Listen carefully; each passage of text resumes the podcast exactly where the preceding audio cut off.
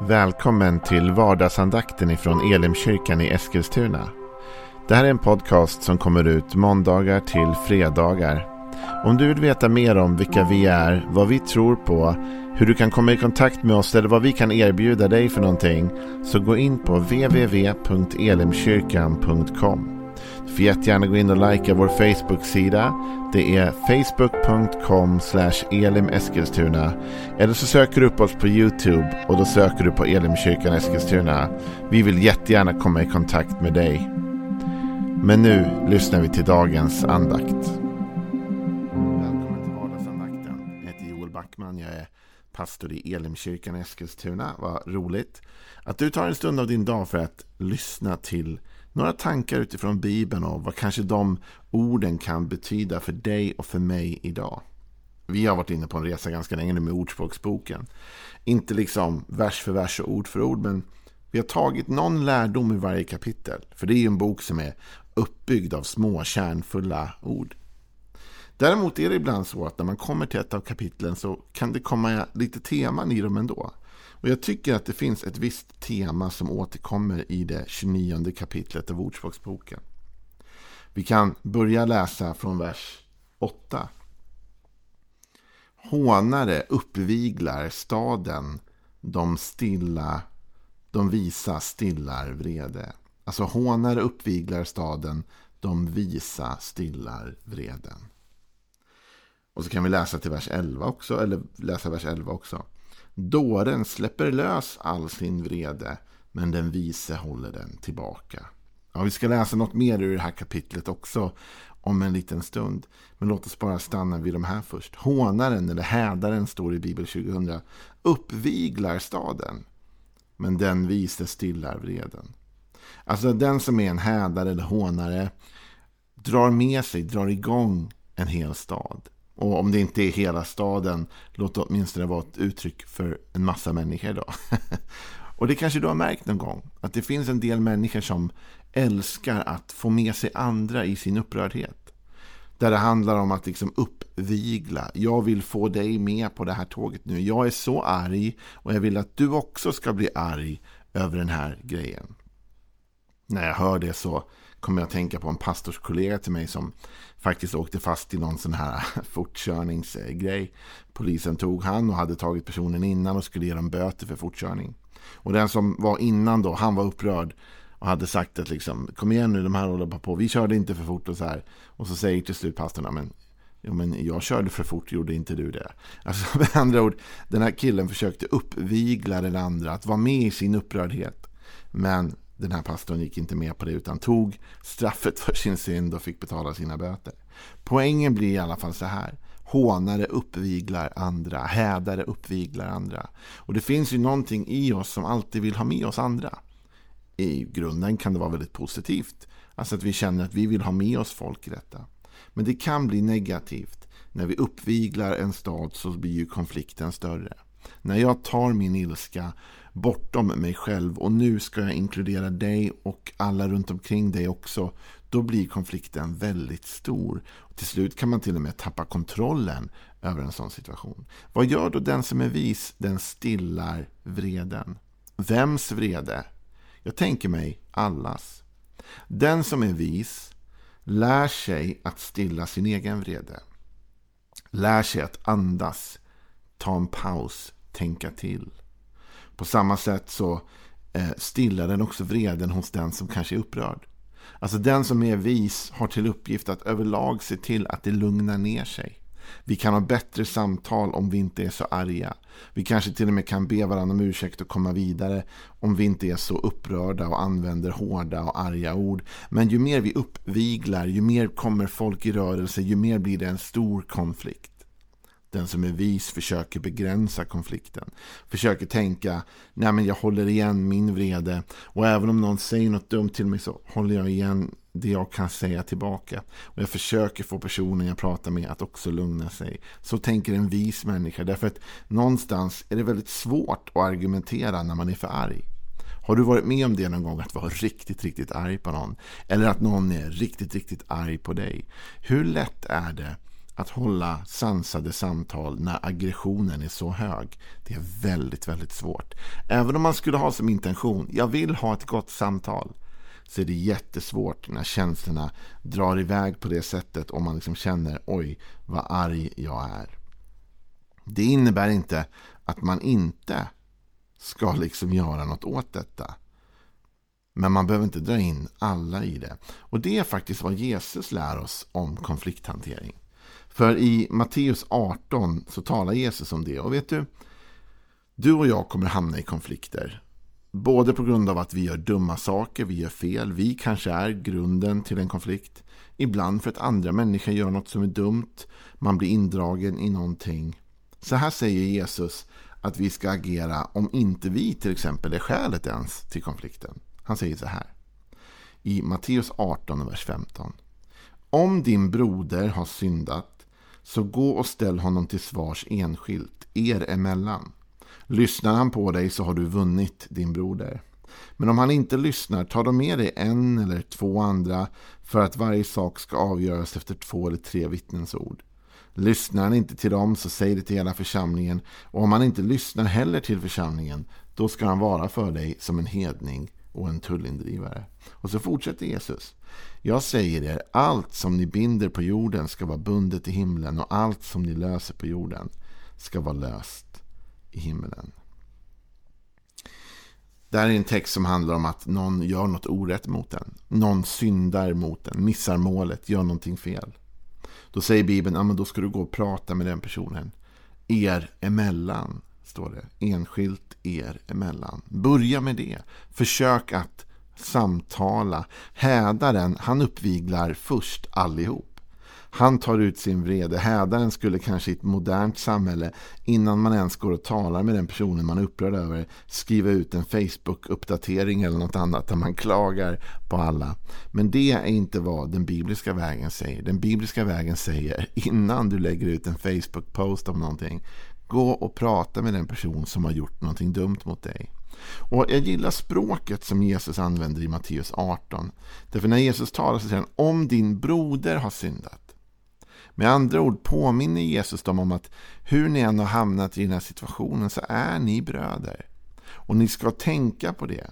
Gå och ställ honom till svars enskilt er emellan. Och så säger Jesus, lyssnar han på dig så har du vunnit din broder.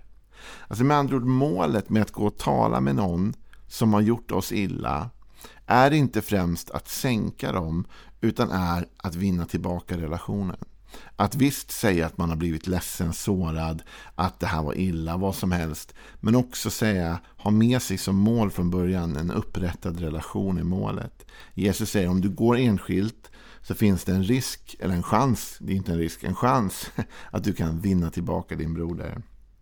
Men jag kan lova dig på en gång att om du drar konflikten ut i ett större forum så kommer det bli mycket svårare att räta upp den relationen sen. För då är det inte bara du och din broder, då är det du, din broder och alla andra i stan som också måste på något sätt försonas med varandra. Däremot är det inte säkert att sådana där samtal går bra. Och Jesus säger så här faktiskt till dem att om han inte vill lyssna. Alltså med andra ord, du går till någon som har gjort orätt mot dig och du försöker stilla vreden både hos dig själv och hos den personen. Och du försöker hitta ett gott samtal men den personen vill inte. Den är inte intresserad. Men om saken ändå behöver redas ut, då säger Jesus, ta då med dig en eller två andra för att varje sak ska avgöras efter två eller tre vittnens ord. Alltså med andra ord, ta då med dig ett par. Men lägg märke till även här, Jesus säger en eller två andra. Jesus säger inte ta med dig tio personer. Han säger inte ta med dig 15 personer eller sprid ut detta. Utan Jesus säger om det där enskilda samtalet inte går som du vill.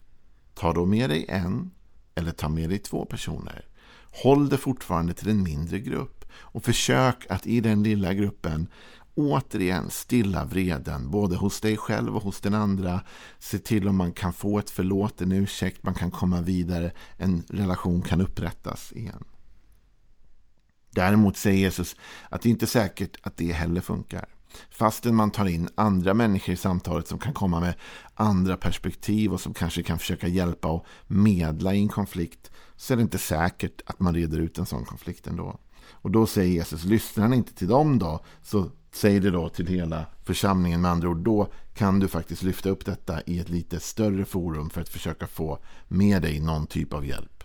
Om inget av det där liksom funkar, ja då säger Jesus, ja men då kan du ta det till hela församlingen. Då kan du involvera många människor i den här konflikten då. Men innan vi är där så ska vi försökt enskilt, en eller två till max och sen kanske i ett större forum. Men inte ens Jesus talar om att ta det till hela staden utan i det här fallet talar han om att ta det till församlingen. Så här talar Jesus om att försöka i mindre forum stilla vreden, inte ta det så stort. Jesus säger sen, jag säger er sanningen, allt som ni binder på jorden ska vara bundet i himlen och allt som ni löser på jorden ska vara löst i himmelen. Vet du, det här är ett bibelord jag ofta använder och vi, de traditioner jag kommer ifrån ofta använder vad det gäller också det här med liksom eh, andlighet och karismatik. Att vi kan lösa, vi kan binda och vi tänker ofta på också andliga makter och krafter och så vidare. Och det är sant, det ligger i det. Men jag tror också man ska ha med sig i den här texten att Jesus talar om konflikthantering mellan människor. Och han talar om att hörni, ni kan bestämma er för att binda saker eller lösa saker. Och du och jag som vill följa Jesus och älska Jesus. Vårt mål är inte att binda någon människa i vrede, i, i liksom någon konflikt. Utan vårt mål är alltid att lösa människor. Även om vi har blivit sårade, även om någon har behandlat oss illa. Så är det aldrig vårt mål att liksom hålla fast de människorna eller binda de människorna eller såra eller skada de människorna. Vårt mål är alltid förlåtelse och upprättelse. Och det är ingen ursäkt för människor att bete sig illa. Och när människor har betett sig illa, ja du ser ju att Jesus säger, då måste man gå och prata med dem. Och om de inte lyssnar, om de inte är medgörliga, då får man hämta någon mer och sen får man ta det större. Konflikter måste redas ut. Men gör det med rätt fokus. Hädaren, han vill ha uppmärksamhet. Han är någon som älskar drama. Han vill alltid göra det större. Va? Du och jag kommer såklart bli besvikna på människor och ledsna ibland. Och när man läser då igen i Ordspråksboken 29, men man går fram till den elfte versen så stod det ju dåren släpper lös all sin vrede, men den vise håller den tillbaka. Alltså när du och jag blir upprörda ibland så har vi ett val. Att antingen släppa loss vår vrede och involvera alla och allt och hunden och katten. Eller att stilla vår vrede, hålla den tillbaka. Det står ju inte att den vise inte blir arg eller att den vise inte är upprörd eller att den vise bara lätt kickar det där åt sidan. Nej, den vise håller den tillbaka. Den vise tar kontroll över sin aggression och sin ilska. Kan man inte kontrollera sin ilska, då kan det bli riktigt farligt i livet. Saltaren 4 ger oss lite råd om hur man ska göra det. I Saltaren 4, vers 5 står det Grips ni av vrede, synda inte. Tänk efter i era hjärtan på er bädd och var stilla, sela. Här säger författaren Tänk efter först i hjärtat. På er bädd, och jag gillar det. På er bädd, vad betyder det? Lugna ner dig först. Gå och lägg dig en stund, sätt dig ner, låt pulsen sjunka. Gör inga förhastade beslut nu. Tagga ner lite och tänk efter i ditt hjärta hur du vill agera. Om det är det sätt du tror att du nu vill agera på är det rätta sättet. Det som stillar vrede, det som bygger upp människor, det som löser någonting. Eller blir det bara värre av det du känner att du vill göra? Jag brukar fråga folk om råd ibland när jag blir upprörd kanske någon man har, någon nära vän, någon man kan säga, jag känner så här just nu, jag skulle vilja, så kanske de säger, ta det lugnt nu, lugna ner dig. Tänk på det här och det här. Lyssna till råd, var stilla.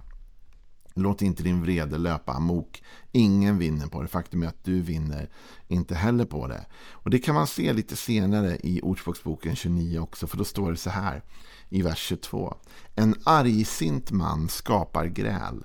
Den hetlevrade förgår sig ofta. Ser du här att det nu är tre verser i det här kapitlet som handlar om aggression och konfrontation och konflikt. Och här står det att en argsint människa, någon som inte kan kontrollera sitt humör, skapar gräl. Och det är det som blir grejen när du och jag hastigt och förivrat ska gå och gå till rätta med någon så är risken att konflikter växer och blir större. När vi lugnar oss, när vi stillar vårt sinne, när vi lyssnar till vårt hjärta och till andra människors råd och vi går med en annan attityd, då kanske vi lugnar någonting. Men den argsinte skapar ofta gräl och så står det den hetlevrade förgår sig ofta. Det är svårt att hålla sig på rätt fot när man är så arg. Det blir lätt förhastat och fördummade beslut. När man är så upprörd att man inte kan kontrollera sin ilska. Sen är ilska och aggression svårt och alla människor blir arga och trötta och alla människor blir illa behandlade ibland. Och vi kommer alla hamna i konflikter som behöver redas ut. Men tänk på detta ändå, som vi kanske började med här lite tidigare i podden när vi sa så här. Hånare uppviglar staden, de visa stillar vreden. Ta det med dig in som ett livsråd. Jag tror ditt liv kommer bli åtminstone lättare om du väljer den vägen. Ha en välsignad dag. Imorgon är vi tillbaka med mer vardagsandakten igen. Hej då.